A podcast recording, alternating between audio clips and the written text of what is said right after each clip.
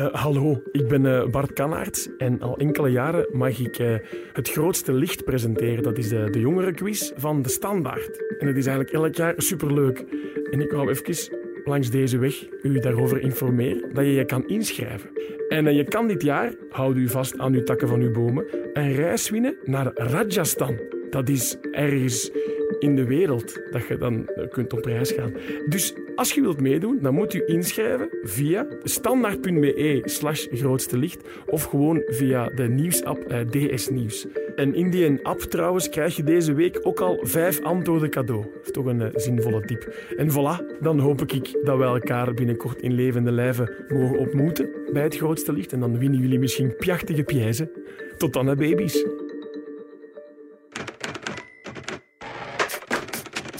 DS Audio. Journalistiek om naar te luisteren. Dat het leven anders zou zijn met een kind, dat wist je. Dat je minder zou slapen, dat weet iedereen. Maar dat ze twee jaar lang maximum twee uur per nacht zou krijgen, dat wist Elle de Leeuw niet voor de geboorte van haar dochter. Journalisten Stijn Kools en Sarah van Kerschaver spraken met ouders die wakker liggen. Vandaag kun je alvast luisteren naar het verhaal van Elle. Het is vrijdag 27 februari. Mijn naam is Nele Eekhout en van op de redactie van De Standaard is dit DS Audio.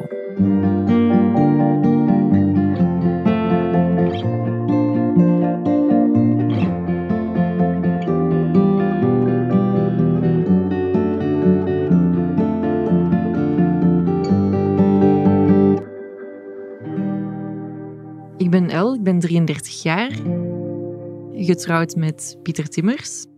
En samen hebben wij een heel leuk pittig dochtertje Jutta, die ondertussen twee jaar en acht maanden is. Jutta heeft meer dan twee jaar lang een slaapstoornis gehad. Het probleem zat hem niet in het feit dat ze niet naar bed kon gaan. Dat verliep eigenlijk best vlot. Meestal lag ze er om zeven uur wel in. Maar het probleem zat hem in het feit dat zij om één uur s'nachts, um, ten laatste twee uur, vaak ook vroeger wakker werd. In de praktijk komt dat erop neer dat mijn man en ik maximum twee uur per nacht sliepen. Soms één uur, soms ook gewoonweg niet. Uh, omdat we zelf ook niet vroeger naar bed konden dan iets voor middernacht. Omwille van onze jobs, het werk thuis. Dat moet blijven draaien. Hè. En Jutta werd dus meestal rond één uur. Ik kon er eigenlijk bijna je klok op gelijk zetten, wakker. Um, hortend, stotend, kreunend. Dat is heel raar om te omschrijven als je dat zelf niet hoort. Um, maar op de duur kenden wij dat geluid wel vanaf de eerste milliseconden van buiten. En dan denk je, het begint weer. En dan weten we ook gewoon dat we er aan hangen, om het zo te zeggen, tot de dag erna, wanneer dat we dan terug naar bed konden, want zij viel dus niet meer terug in slaap. Het begon dus kreunend, ging eigenlijk crescendo, altijd maar luider en luider en luider, van half bewust tot volledig wakker. Ze zag daar zelf ook enorm van af. En op het moment dat ze kon praten, gaf ze dat ook aan. Ik wil slapen, Jutta wil slapen, Jutta wil slapen. Wat het voor ons heel moeilijk maakte. Alleen nog moeilijker dan, omdat we toen echt door hadden ook. Um, en bevestigd zagen dat ze wou slapen. Maar dat het haar gewoon niet meer lukte. Vaak betekent dat dus ook gewoon dat wij maar twee uur slaap op een 46-tal uur hadden. Als je weet dat ze bijvoorbeeld om één uur wakker wordt, dat wij dus ook wakker zijn tot de avond erna, rond 11 uur, en dan pas terug naar bed kunnen. Dan twee uurtjes kunnen slapen, als we geluk hebben. En dan weer door moeten tot een dag daarna, 11 uur s'avonds. Dus dat is eigenlijk ontreddering dat je voelt. Hè. Ontreddering, maar ook frustratie, omdat je ja, zelf gewoon heel hard op je tandvlees zit, maar ook vooral omdat je weet dat je kind wil slapen en dat dat niet lukt en dat er niks is dat wij kunnen doen om haar voldoende te kunnen helpen. We konden nabijheid bieden. We merkten wel dat ze, dat ze daar nood aan had, want als we de kamer binnengingen, probeerden we haar een beetje te sussen. Dat hielp een klein beetje. Maar langs de andere kant wou ze ons daar ook niet, want ze sloeg ons ook heel vaak weg. Dus je merkte wel dat zij nood had aan rust en dat ze bijvoorbeeld niet zoveel fysieke aanrakingen wou. Maar op het moment dat we dan de kamer verlieten, dan werd het gewoon erger. Dan ging het echt naar een volledig wakker persoontje die zelf ook helemaal in paniek sloeg en die ook wel besefte van ik kan deze nacht niet alleen aan, ik wil slapen en het lukt me niet. En die ons dus wel nodig heeft om... Um, een beetje steun te vinden bij ons. Maar in de praktijk konden we haar niet opnieuw doen slapen en kwam het er eigenlijk op neer dat een van ons met haar in het logeerbed belandde, waar zij de hele tijd nog bleef kreunen, um, bleef schoppen met haar beentjes, um, de vuistjes balde, fysiek heel onrustig was. Um, op ons kroop om toch wat fysieke nabij te krijgen, terwijl ze dat eigenlijk ook niet wou. En wij lagen daar gewoon... Het enige wat ik kan zeggen is dat we onze nachten probeerden horizontaal door te brengen, maar slaap zat er, uh, zat er absoluut niet in. Nog voor ons, nog voor haar. Ik voelde mij overdag heel schuldig naar Utah toe, omdat dat eigenlijk een heel prachtig, super vrolijk, druk, um, lief, mooi mensje is. Maar ik zeg het, overdag, s'nachts zagen wij een hele andere kant van haar, waar zij dus niks aan kon doen. De gevolgen van dat slaapgebrek, ja, eerst en vooral, ik was doodsmoe. Als je een paar weken leeft met maar twee uur slaap of niet, of één uur slaap per nacht, dat is al moeilijk. Laat staan een paar maanden, laat staan twee jaar. Um, die vermoeidheid voelde ik continu en die minuten ging het tergend traag, s'nachts. Je voelt je letterlijk alleen op de wereld. Je ziet ook in straat dat, uh, dat bij iedereen donker is. En dat iedereen waarschijnlijk gewoon gezellig aan het slapen is en jij niet. Los van het gewoon doodmoe zijn, fysiek en mentaal, um, had ik ook uh, lichamelijke kwaaltjes. Hartkloppingen, paniekaanvallen. Ik vind het zelfs moeilijk om er nu over te vertellen, want dat komt allemaal heel hard terug um, echt paniekaanvallen bij de minste kiek dat je hoort. Eén keer was Jutta bijvoorbeeld um, toch eens gaan logeren bij familie, omdat we ene nacht echt wel nodig hadden. Uh, we zaten s'avonds in de zetel. Ik hoorde iets en ik zei, oh nee, het begint weer. En mijn man zei toen, ze is hier niet, schat. Ze is hier niet. Dus je krimpt gewoon ineen bij elk geluid dat je hoort en dat zit er zo ingebakken. Dus dat was echt een heel confronterend moment. Um, heel veel stress, hartkloppingen. Het feit dat je echt je bloed voelt kolken op het moment dat alles terug begint. Klokslag één uur. Ja, slaap is echt alles. Hè.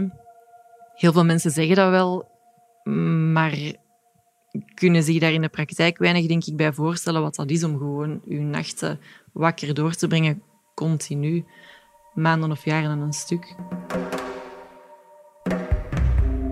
Mijn man is een topsporter, Pieter Timmers, ehm, een zwemmer op echt hoog niveau. Pieter heeft op de Olympische Spelen een zilveren medaille gehaald. Ehm, als er één ding is wat absoluut essentieel is voor hem, is, is dat rust. Het waren op zwemgebied heel goede jaren voor hem de voorbije jaren. Hij heeft het echt top gedaan. Ik vind dat zot hoe dat hij zich stand heeft kunnen houden.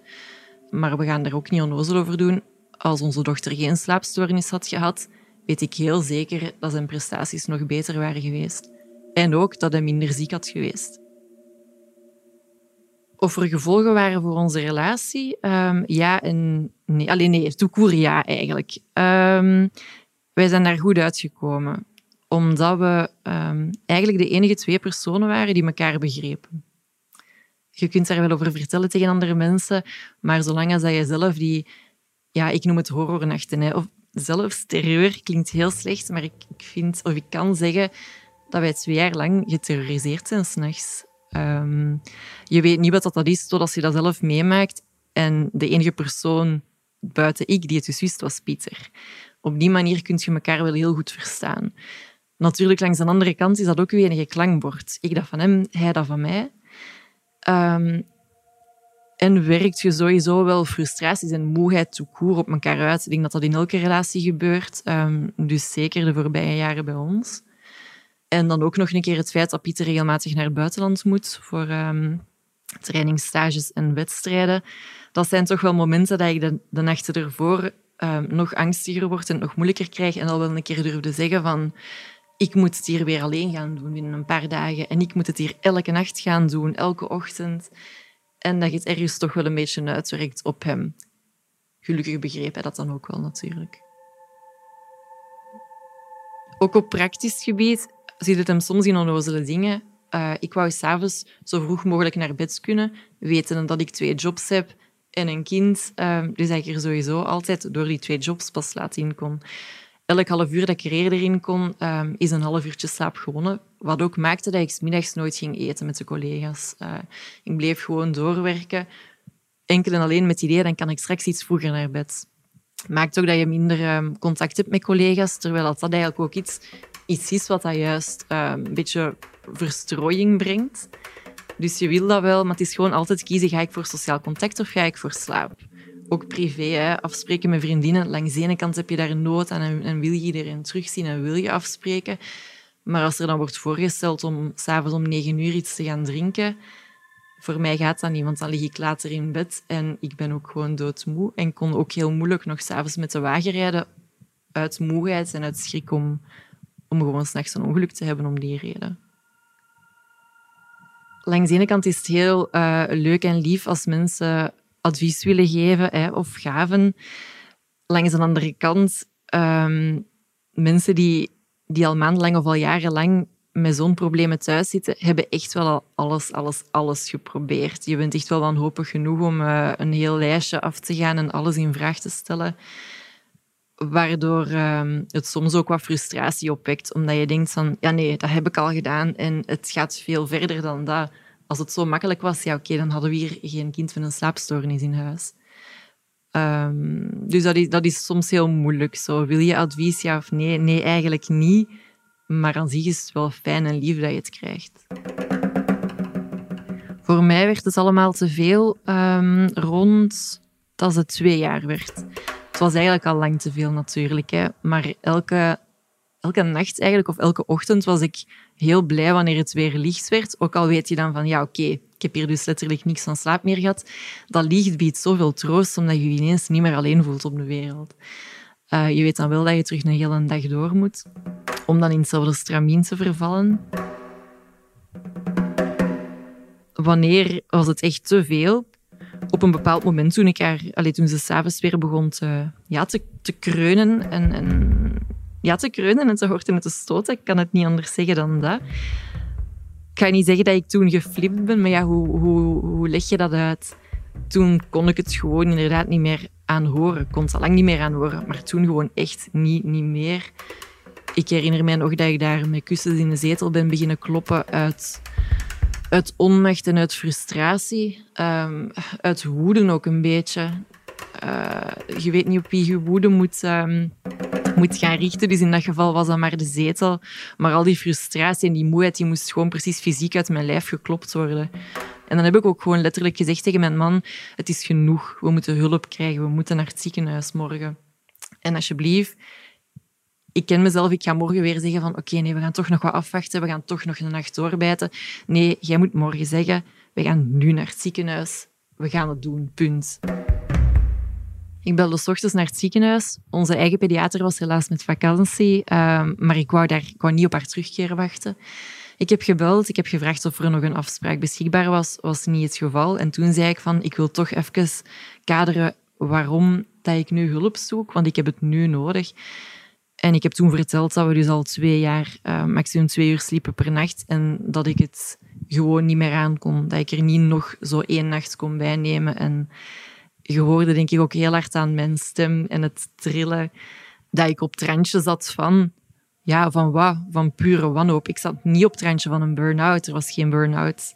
Er was geen sprake van. Maar gewoon, help mij. Ik denk dat dat echt een duidelijke noodkreet was van ik moet hier geholpen worden toen heeft het ziekenhuis ook um, heeft gezegd van oké, jij komt nu gewoon af, ga je dochter naar de crash brengen en jij en je man komen gewoon naar hier en we gaan erover praten.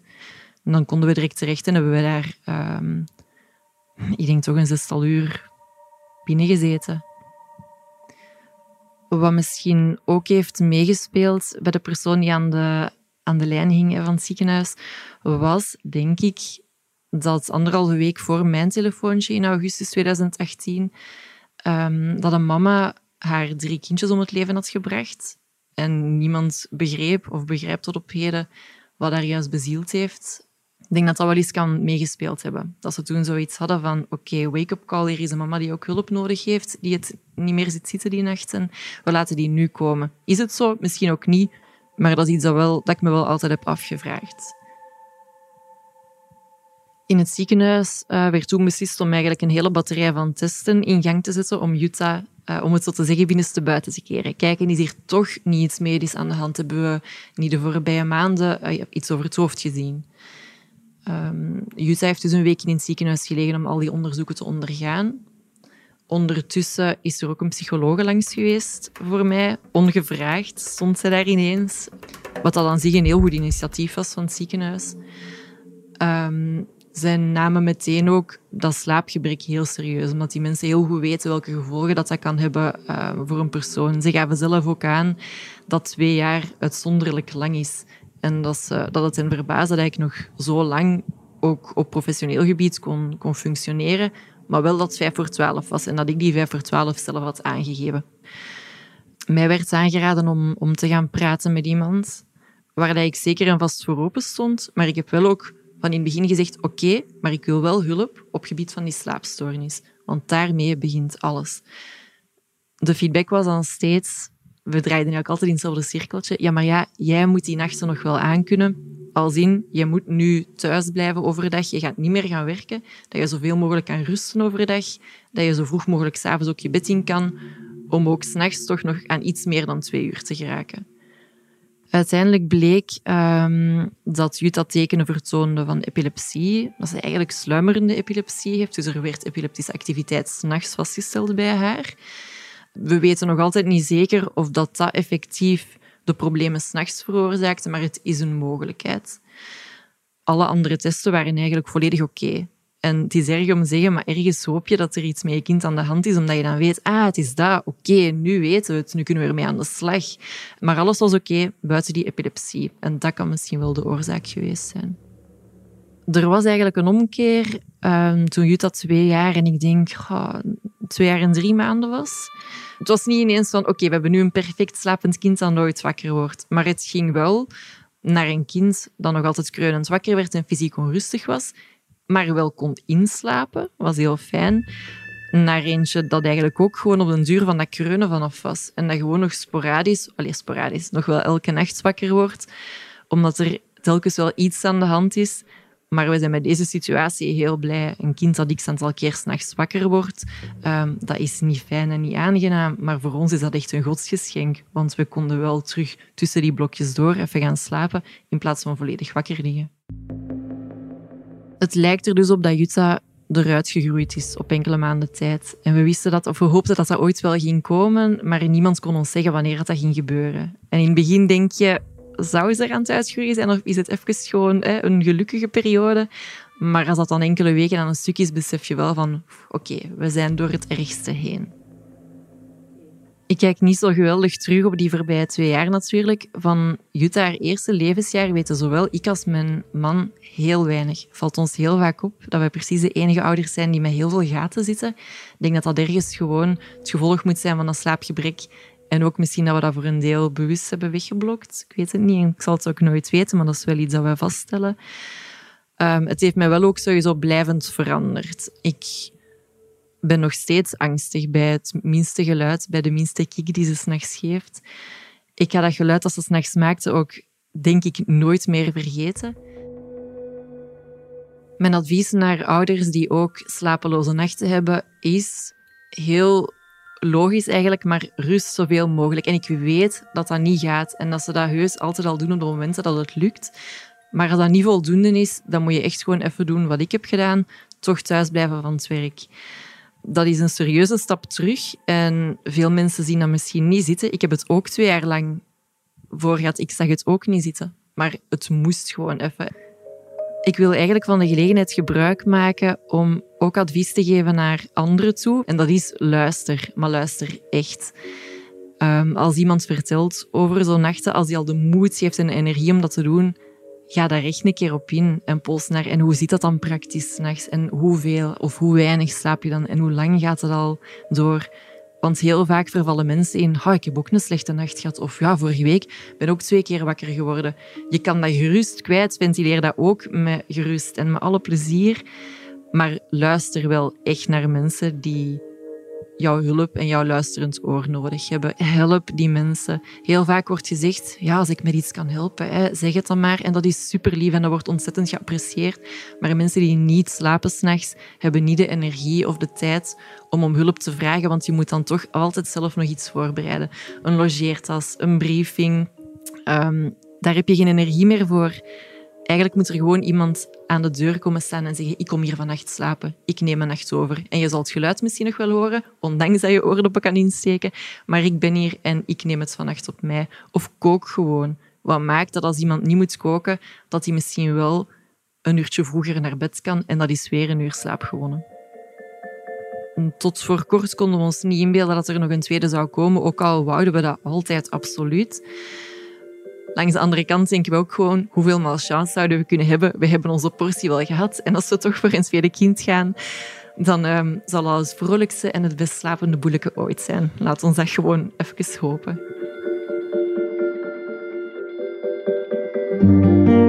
Dit was DS Audio. Wil je reageren? Dat kan via dsaudio.standaard.be. In deze aflevering hoorde je Elle de Leeuw en mezelf, Nele Eekhout. De redactie gebeurde door Annelies van der Roost en Robbe Klaas. Eindredactie deed Anna Korterink. Pieter Schrevens deed de audioproductie. Brecht Plasgaard schreef de muziek die je hoorde in deze podcast. Chef audio is Wouter van Driessen. Vond je deze podcast interessant? Weet dan dat je er elke werkdag in kunt beluisteren. Dat kan via de DS Nieuws app of via standaard.be-audio. Je kunt je ook abonneren via Apple Podcast, Spotify of de podcast-app van je keuze. En als je daar dan toch bent, schrijf gerust een review. Zo toon je ook anderen de weg. En we vertellen met de Standaard natuurlijk niet enkel in onze podcasts over wat er in de wereld gebeurt. We doen dat ook in de krant en online. Benieuwd naar een abonnement? Ga dan zeker eens kijken op standaard.be-voordelig. Daar ontdek je ons aanbod en onze promoties. Maandag zijn we er opnieuw.